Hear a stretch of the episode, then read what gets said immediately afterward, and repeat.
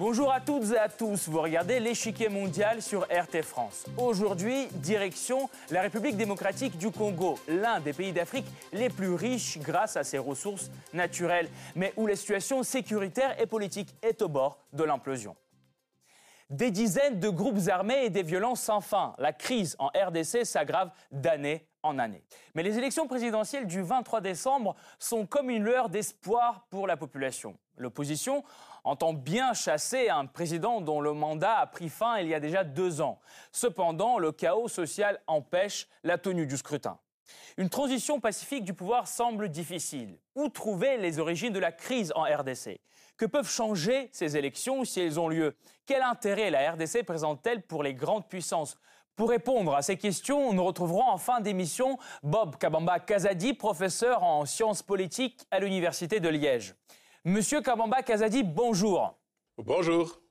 Pensez-vous que ces élections puissent enfin constituer un premier pas vers la paix en RDC on peut le penser, mais les enjeux liés au contexte politique de la RDC ne dépendent pas que des élections. Il y a malheureusement d'autres éléments qui interviennent pour que la paix puisse vraiment régner dans ce grand pays. Merci beaucoup. On approfondira tout à l'heure ensemble. Pour l'instant, la tenue même du scrutin est incertaine. Une mauvaise organisation pourrait le voir annulé. L'opposition tire la sonnette d'alarme. En République démocratique du Congo, l'état du réseau de transport est critique. Deuxième pays d'Afrique par sa superficie, elle ne compte qu'environ 3000 km de routes bitumées. La commission électorale possède seulement 150 camions et quelques avions pour assurer le vote à l'échelle nationale et installer des machines à voter. Ce nouveau dispositif des machines à voter est d'ailleurs une énième pomme de discorde entre le pouvoir et l'opposition qui les qualifie de machines à voler ou encore machines à tricher. Le 26 octobre 2018, des milliers de citoyens congolais sont même sortis dans les rues pour dire non à l'utilisation de ce système. Nous exigeons la mise à l'écart immédiate de la machine à voter du processus électoral en cours parce qu'interdite par la loi électorale et non prévue dans le calendrier publié par la CENI. Si ces machines focalisent les frustrations, les élections sont un véritable problème depuis longtemps et l'opposition considère l'actuel président Joseph Kabila comme seul responsable. Son ultime mandat présidentiel, d'après la Constitution, s'est achevé en 2016, mais Kabila n'en finit pas de faire ses valises. Les autorités congolaises ont reporté les élections sous prétexte qu'il n'y avait pas de liste exacte d'électeurs. Ce n'est qu'en novembre 2017 que la commission électorale a fixé les dates définitives de la campagne présidentielle. Le compte à rebours est alors donc lancé. Les préparations pour la campagne présidentielle se font des deux côtés des barricades. Le président actuel renonce à une énième candidature sous pression de l'UE et des États-Unis. Mais il avance un dauphin, Emmanuel Ramazani Chadari. Ce dernier se trouve sur la liste de sanctions de l'UE qui l'accuse de graves violations des droits de l'homme. Chadari nie en bloc et demande la levée des sanctions. Si le clan Kabila campe sur ses positions, l'opposition, elle, semble divisée à la veille du scrutin. Le 11 novembre, les leaders d'opposition congolaise se mettent d'accord sur un candidat commun, désignant Martin Fayoulou. Mais à peine le document signé, deux d'entre eux se retirent de l'accord pour suivre leur propre chemin. C'est Vital Kamere et Félix Tshisekedi. La coalition se fissure. Les chances de Fayoulou de l'emporter fondent comme neige au soleil. Finalement, la commission électorale enregistre 21 candidats. Le mandat du futur chef d'État sera des plus complexes. Selon les rapports de l'ONU, la RDC serait en train de plonger dans une crise humanitaire d'une gravité exceptionnelle. Plus de 70 groupes armés sévissent aujourd'hui dans le pays, mais certains d'entre eux ne contrôlent qu'une partie du territoire. Les plus connus sont les Mai Mai, les Nyatura et Mazembe. Une situation complexe encore renforcée par la présence de formations armées d'Ouganda, du Rwanda, du Burundi. Ces dernières sont arrivées dans les années 90 et restent actives. Pour la période de l'été 2018, le NU fait état de meurtres de moins 347 civils, dont 31 femmes et 58 enfants le nombre de personnes déplacées en interne atteint les 3,8 millions d'individus. La présence de ces groupes armés rappelle amèrement les origines de la crise. 1994. La guerre civile au Rwanda entre les Tutsis et les Hutus touche à sa fin. Des milliers de réfugiés s'installent alors dans l'est du Zaïre, ancien nom de la RDC, la République démocratique du Congo. Cet exil massif aggrave encore la situation d'un pays déchiré depuis longtemps par les tensions ethniques. En 1996, des groupes armés reçoivent le soutien du Rwanda et de l'Ouganda. Ces rebelles prennent le contrôle des villes les unes après les autres. En mai 1997, ils entrent dans la capitale, Kinshasa, pour renverser le régime du dictateur du Zaïre, Mobutu Sese Seko. Le leader des rebelles, Kabila Père, se proclame président et rebaptise rapidement le pays. La première guerre du Congo est finie. La paix s'installe, pas pour longtemps. En juillet 1998, Kabila déclare son intention d'expulser tous les conseillers militaires étrangers du pays. Problème de taille. Il s'agit principalement des Tutsis à l'aide desquels il est arrivé au pouvoir. Furieux, le 2 août 1998, un groupe militaire Tutsi se révolte donc et prend le contrôle de Goma, dans l'est du pays. C'est le début de la Deuxième Guerre du Congo, connue comme la Grande Guerre d'Afrique. Quelques jours plus tard, il se dirige déjà vers Kinshasa. Le président Kabila sent le danger et utilise les Hutus contre les Tutsis. Les ennemis du passé sont à nouveau face à face et les autres groupes armés ne font qu'empirer les choses. Massacres des civils, viols collectifs et nettoyage ethnique ont lieu dans tout le pays. Vers la fin de l'année 1998, le conflit militaire dans la RDC prend une nouvelle ampleur. Le gouvernement obtient le soutien de l'Angola, du Zimbabwe, de la Namibie, du Soudan et du Tchad. Le mouvement rebelle est lui aussi soutenu par le Burundi, le Rwanda, l'Ouganda et le parti d'opposition angolais, l'UNITA.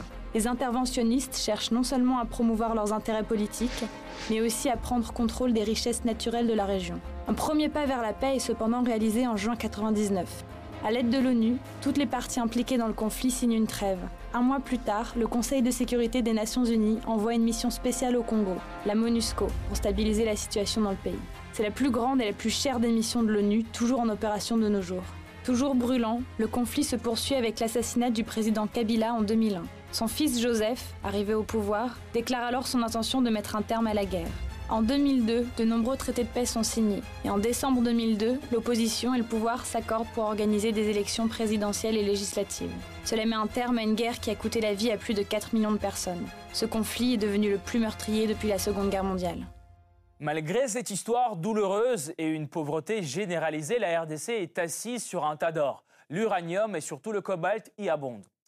Le cobalt est en effet une ressource cruciale à notre époque. Smartphones, ordinateurs portables, voitures électriques, le cobalt se retrouve dans toutes les batteries. Et près de 60% de la production mondiale provient du Congo. Depuis 2000, le prix du cobalt a été multiplié par 20. Son commerce est de plus en plus lucratif et le leader de l'industrie est déjà défini. La Chine domine l'industrie congolaise et mondiale de cobalt. 77% de tous les composés de cobalt au monde sont produits par des sociétés chinoises. Pour s'implanter en RDC, la Chine a d'ailleurs usé de sa puissance économique.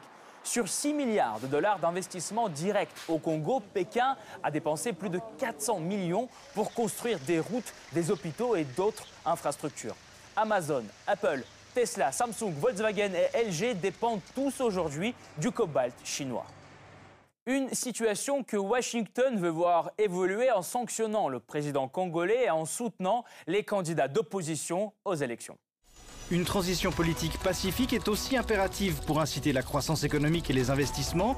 La RDC a les plus grandes réserves de cobalt au monde, sans parler du cuivre, de l'uranium, du tantal, du tungstène, de l'étain, des diamants et de l'or.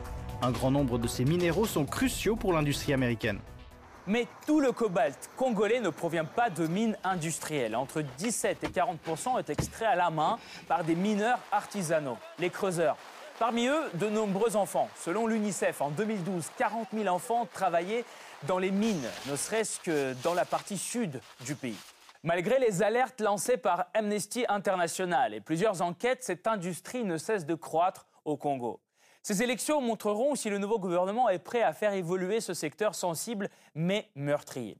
Car cette situation nuit aux intérêts des compagnies occidentales et chinoises, mais aussi à ceux de nouveaux arrivants tels que la Russie. Car Moscou n'est pas inactif au Congo. Sa proposition, la coopération militaire. Le Parlement de Kinshasa a adopté en juin 2018 un accord prévoyant des livraisons d'armes russes, des missions de conseil et la formation de militaires. Mais l'activité russe se limite-t-elle à ces missions?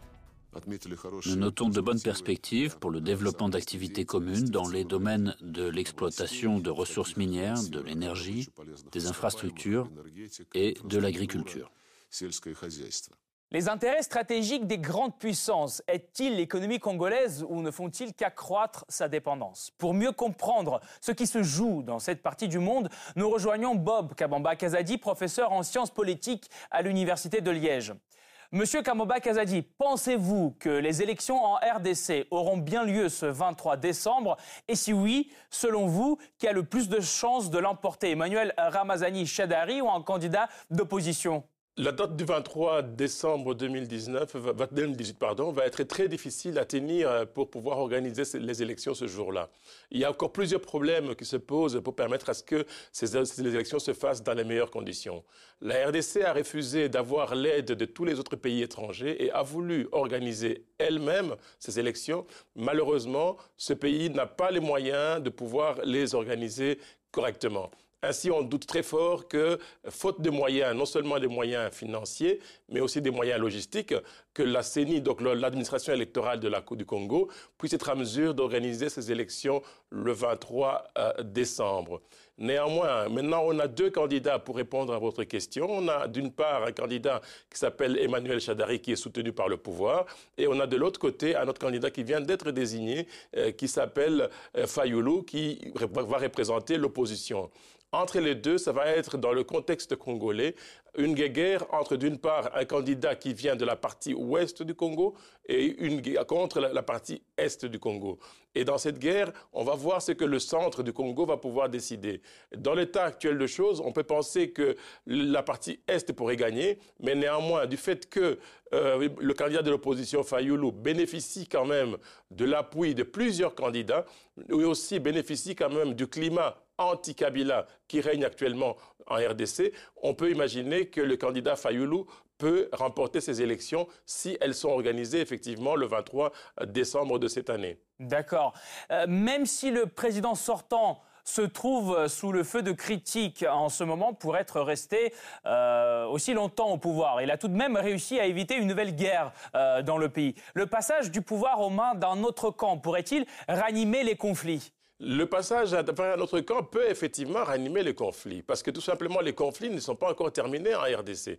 Toute la partie Est est encore en proie à des groupes armés non contrôlés. Si on part de la, frontière euh, du Sud-Soudan, euh, frontière ougandaise, frontière rwandaise, frontière burundaise et même à la frontière tanzanienne, il y a encore des groupes armés qui continuent à pouvoir à, être actifs dans cette, dans cette partie du pays. Et donc les populations de l'Est continuent toujours d'être victimes de ces violences, de ces groupes.